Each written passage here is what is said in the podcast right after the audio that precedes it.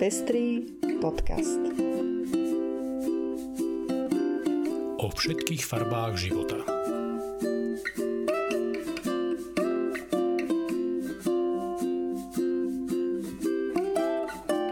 Vítame vás pri 50. vydaní Pestrých správ. Toto sú informácie, ktoré prinášame.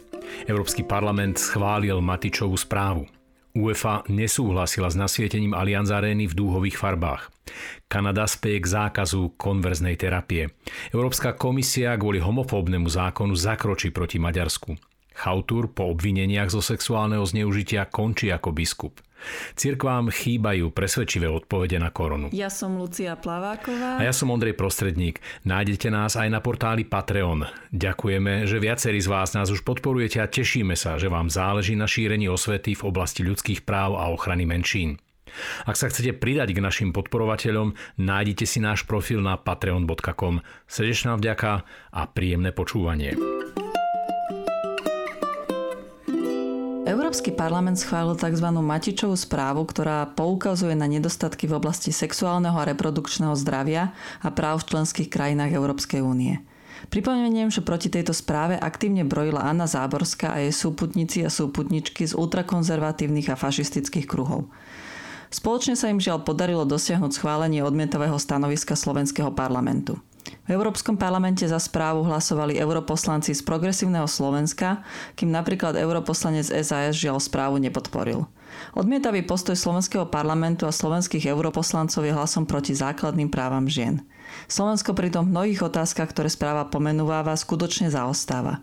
Či už ide o oblasť sexuálnej výchovy, pôrodov či násilia na ženách. V súvislosti s futbalovým zápasom Nemecka proti Maďarsku v stredu minulý týždeň navrhli niektorí členovia Mníchovského mestského zastupiteľstva, aby ich futbalový štadión Allianz Arena svietil vo farbách dúhy. Mníchov podporuje rozmanitosť, toleranciu a skutočnú rovnosť v športe a spoločnosti. Mestské zastupiteľstvo chce pri príležitosti zápasu medzi Nemeckom a Maďarskom vyslať viditeľný signál solidarity s LGBTI komunitou v Maďarsku, ktorá trpí v dôsledku nedávno prijatého maďarského zákona, uviedli v návrhu mestskí poslanci. Maďarský parlament 15. júna schválil zákaz šírenia takých informácií medzi ľuďmi mladšími ako 18 rokov, ktoré sa môžu považovať za podporu homosexuality a nebinárnej rodovej identity. Súbežne s návrhom mestských poslancov sa rozbehla aj petícia na podporu návrhu, ktorú v krátkom čase podpísalo 165 000 ľudí. Primátor Mníchova Dieter Reiter sa s návrhom stotožnil a podal oficiálnu žiadosť na UEFA. Európsky futbalový zväz žiadosť zamietol s odôvodnením, že je politicky a nábožensky neutrálnou organizáciou. Mesto Mníchov teda v duhových farbách osvetlilo aspoň nedalekú veternú turbínu, ktorá je zo štadióna dobre viditeľná. Homofóbia v športe je stále vážny problém. Podľa prieskumu, ktorý realizovali v Škótsku v roku 2016, 82% ľudí, ktorí boli svedkami prejavov proti LGBTI komunite na športovom podujatí, ich zažilo práve na futbalovom zápase. Medzi najčastejšie urážlivé chorály patria poznámky na sexuálnu orientáciu nejakého hráča.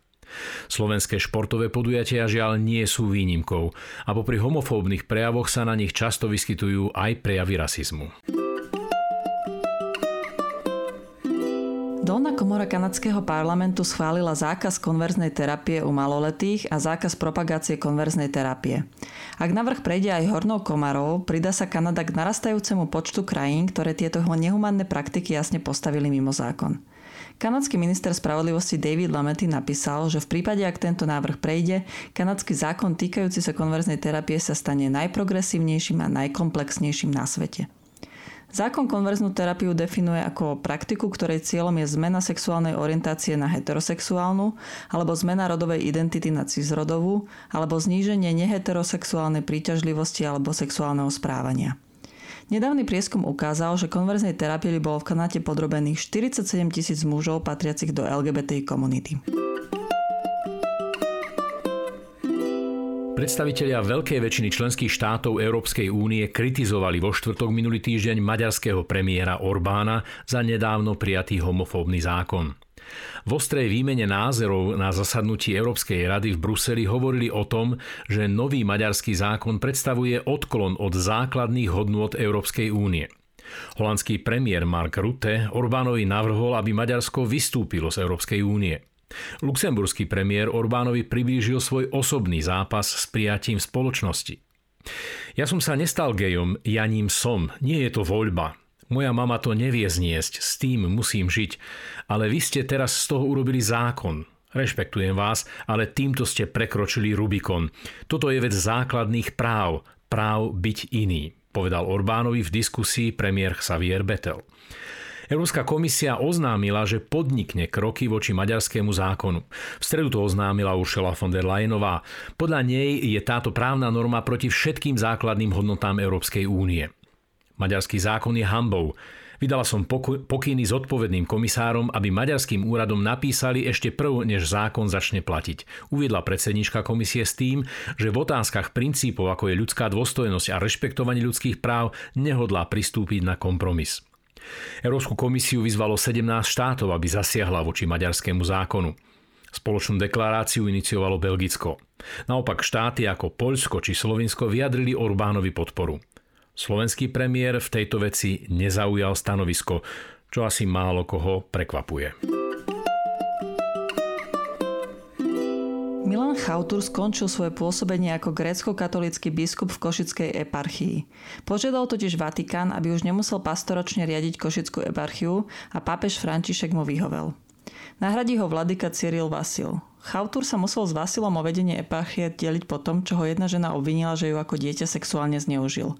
Chautur viedol v rámci Konferencie biskupov Slovenska Radu pre rodinu a mládež, neskôr Radu pre rodinu a Radu pre inštitúty zasveteného života a spoločnosti apoštolského života.